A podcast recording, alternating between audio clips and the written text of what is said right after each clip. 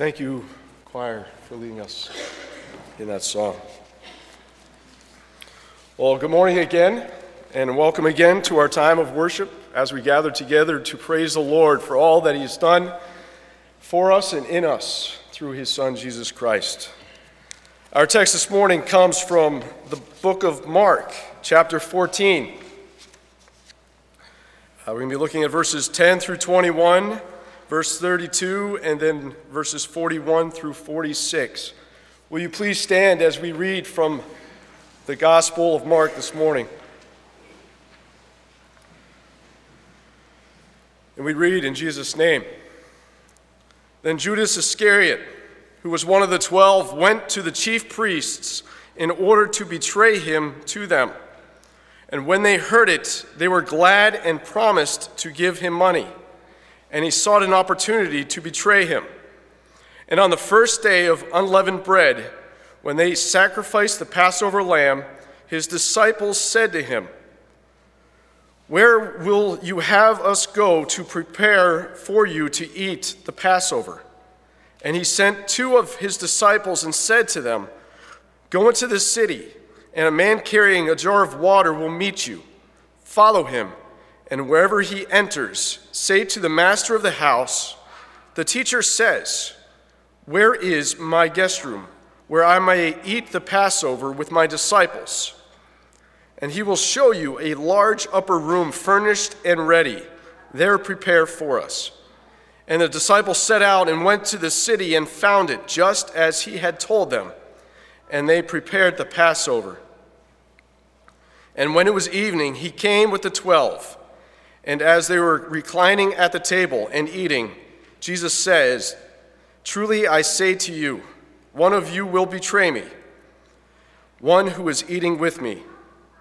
They began to be sorrowful and to say to him one after another, "Is it I?" He said to them, "It is one of the 12, one who is dipping bread into the dish with me. For the Son of Man goes as it is written of him, but woe to that man by whom the Son of Man is betrayed. It would have been better for that man if he had not been born." And they went to a place called Gethsemane. And he said to the disciples, "Sit here while I pray." And he came the third time and said to them, "Are you still sleeping and taking your rest? Is it enough? The hour has come. The Son of Man is betrayed into the hands of sinners. Rise, let us be going. See, my betrayer is at hand." And immediately, while he was still speaking, Judas came, one of the 12, and with him a crowd with swords and clubs from the chief priests and the scribes and the elders. Now the betrayer had given them a sign, saying, "The one I will kiss is the man.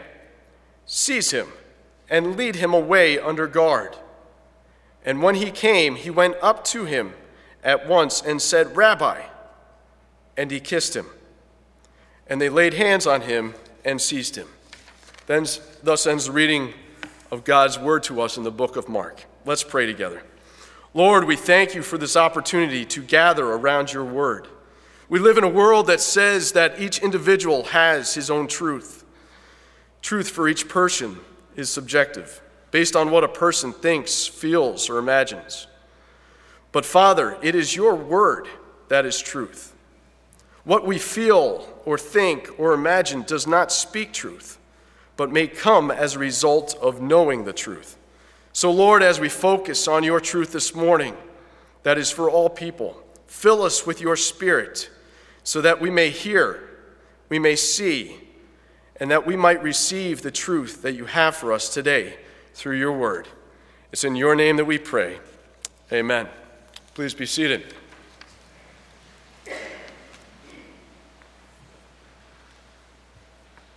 Have you heard that the eyes are the mirror of your soul? Or how about this one? Your eyes are the doorway of your heart. Some may say that we know how a person is feeling or what a person is actually saying by looking at his heart or his eyes. When people are in trouble with police or their parents, they don't want you to know the truth. So what do? They look away. And why is this? They don't want you to look at them. Their eyes will give it away. This past Wednesday, as you may know, was Ash Wednesday. We started a new sermon series entitled Eyes on Jesus. As we encounter this theme for Lent, it is if we are peeking into the eyes in which Jesus comes in contact with. We look into their eyes to see who they truly were. But what we come to realize is that we are not just looking into the eyes of the people of the first century, but we are also looking into the mirror, and we are looking into our own eyes. This morning, we look into the eyes of Judas, the betrayer of Jesus, and we see his betraying eyes. At the beginning of our text, we see the Jewish leaders wanting to kill Jesus. Let's just say that they've had enough. The influence and power that they once had over the Jews was now disappearing. Instead of the Jews listening to the Jewish leaders, they started to follow Jesus. Jesus was having influence with their people.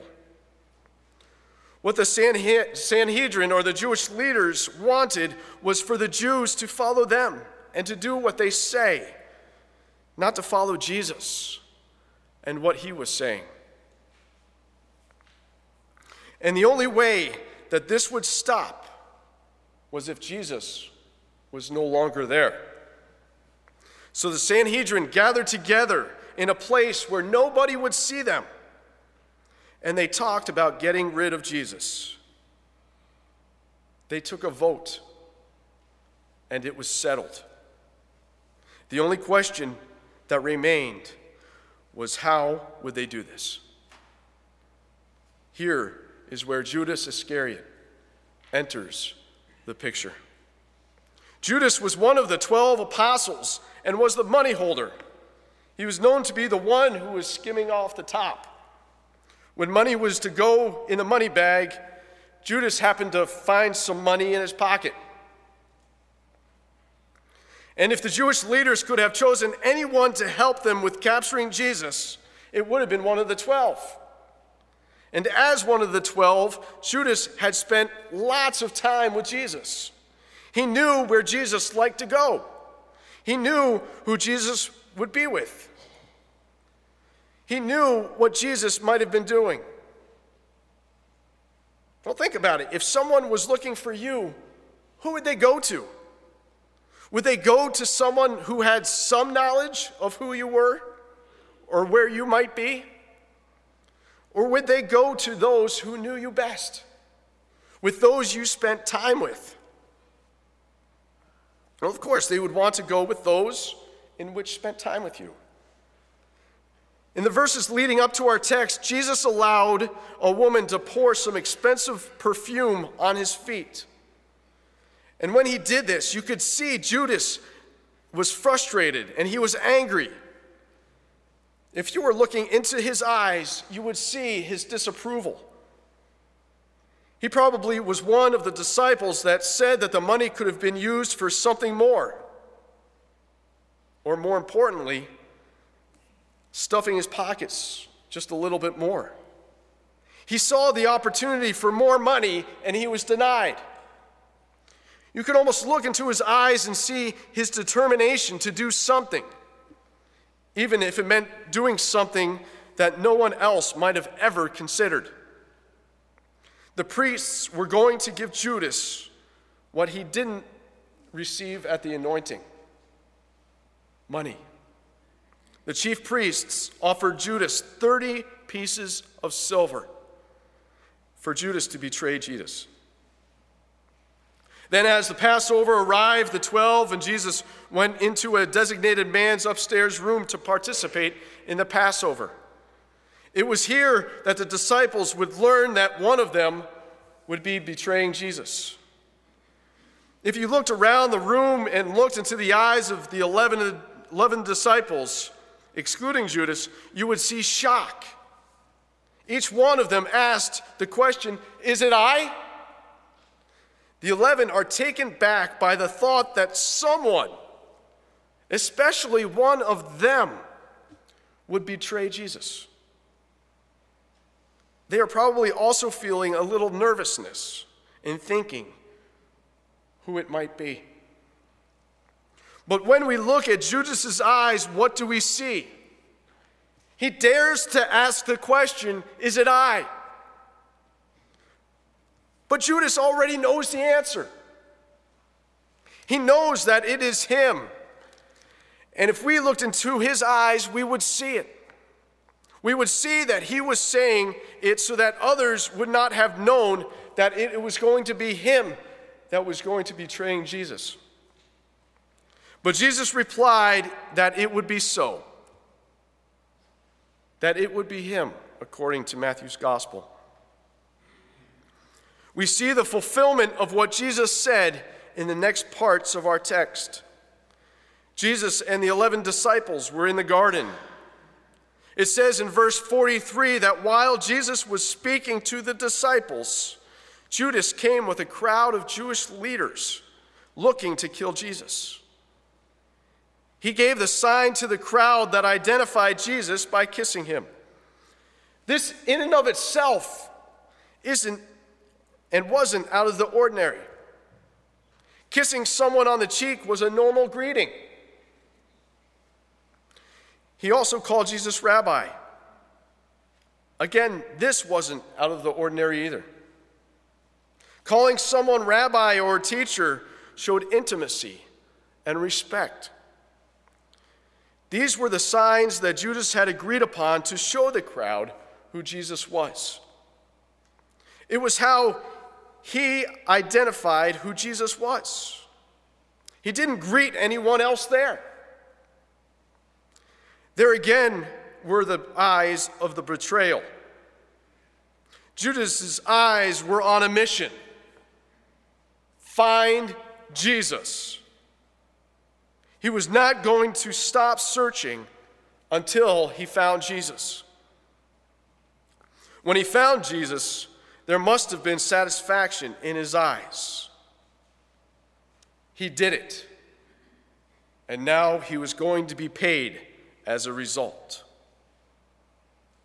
Let's back up for just a minute and go back to the dinner where Judas asked the question, "Is it I?" Could we ask ourselves the same question? Is it I, Lord, who betrayed you and sent you to die on a cross? Well, have you walked with the Lord and have done something against him?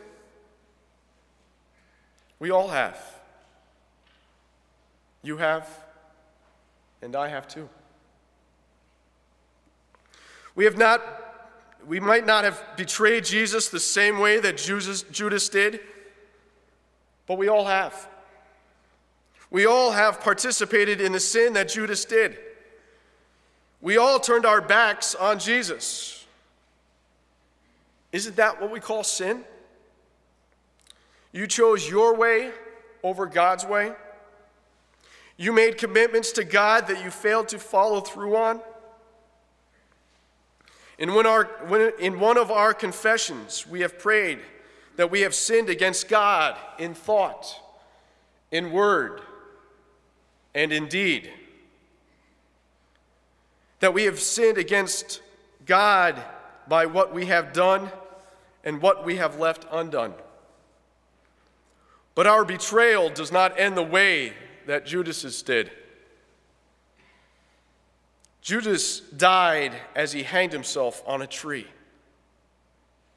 Our story ends differently. That is why Jesus came. This is why he was born. He came to be handed over to sinners. Jesus came to be betrayed and to die on a cross to take away your sin, my sin, and the sin of the world. It is because Jesus was betrayed and died and rose again that we have been set free from the consequences of our sin, our betrayal of Jesus. It was because of Jesus' death that we are able to have a right relationship with God. God knew this, and so he wanted to see this happen. He wanted Jesus to come to earth. He wanted to punish Jesus for our sake. He wanted to hand Jesus over, which means betray, to die. Even though Judas and the Sanhedrin came up with a plan to kill Jesus, God's plan would still be carried out. God's plan from the beginning of time was to send Jesus and for Jesus to die on a cross. In verse 2 of Mark chapter 14, it says that the Jewish leaders did not want it to happen during the feast. They wanted to wait 7 days before they went after Jesus. And as you and I may know, it didn't happen that way. 2 days later, on the first day of the feast, they arrested Jesus. Why? This is when God wanted it to happen. We also know that Jesus was willing to be betrayed. He could have stopped what was happening at any time. He could have gone somewhere else rather than the garden. He could have overcame the crowd that was there to arrest him. But Jesus knew what the Father's will was. He knew what he was to do. Was he able to escape it and betray his Father? Could he have avoided it? Well, he could have avoided it. He was God. But he couldn't betray the Father. Jesus went to the cross and suffered a miserable death. John 3:16 says, "For God so loved the world that he gave his one and only Son, that whosoever believes in him will not perish or die, but will have eternal life." God handed his Son over to death so that our sins would be forgiven. Our sins would not be remembered anymore, and it would be as if we had never sinned against God. This is contrary to what happens with a presidential pardon or when the president gives a commuted sentence. In either of these gifts to a criminal, there is a great gift of forgiveness. And though the criminal was offered forgiveness, the crime stays on his record. He will always have that black mark attached to him. But Jesus came so that our sins would be forgiven and remembered no more. This was only possible through Jesus coming into the world as a baby, fully man and fully God, being betrayed and dying and rising again. And now those who believe will also be raised again and live forever with Jesus in heaven. You are able to have salvation because of what Jesus did for you. Romans chapter 4, verses 24 and 25 says, "It will be counted to us as righteousness. Those who believe in him who raised from the dead, Jesus our Lord, who was delivered up for our trespasses and raised for our justification." It was because of the cross we see our betrayal, we see our sin, and we see our Savior. It is because of the resurrection we see life and life forever with him. In the next few minutes, you will hear these words. On the night that he was betrayed, he took bread. He was handed over to death for us, and now he again gives to us his holy body and blood, and he gives us the forgiveness of sins, and he strengthens us and preserves us in the true faith until we reach heaven. We have betrayed our Savior. But because of God's great love for us, we have been given peace with God because of the death and the resurrection of Jesus. Amen. Let's pray together. Father, we thank you for your unfailing love. There may have been times in which we have turned our backs on you, but you have not turned your back on us. Instead, you have wrapped your arms around us, and you have called us your child. You sent your Son into the world to die for us, so that our betrayal did not lead to our death. But we have been given life because of Jesus. Thank you for the gift of life given to us through your Son. We pray these things in Jesus' name. Amen.